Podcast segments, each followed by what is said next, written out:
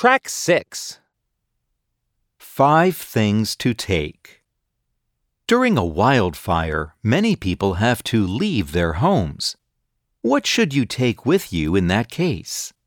The safety of your family is the most important thing. But there are items that are essential and shouldn't be left behind. 1. ID cards, passports, birth certificates all come in handy. 2. Pets. Pets are part of the family, so of course you have to bring them.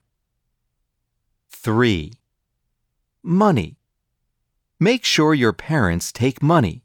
Stores may not take cards due to power outages, and ATMs might not be working. 4. Medication. If some family members need medication regularly, then it's important to bring it along. 5. Basic supplies. These include food and water, comfortable shoes, extra clothing, a warm jacket, flashlights, batteries, a radio, sleeping bags, and blankets. But remember, your safety comes first.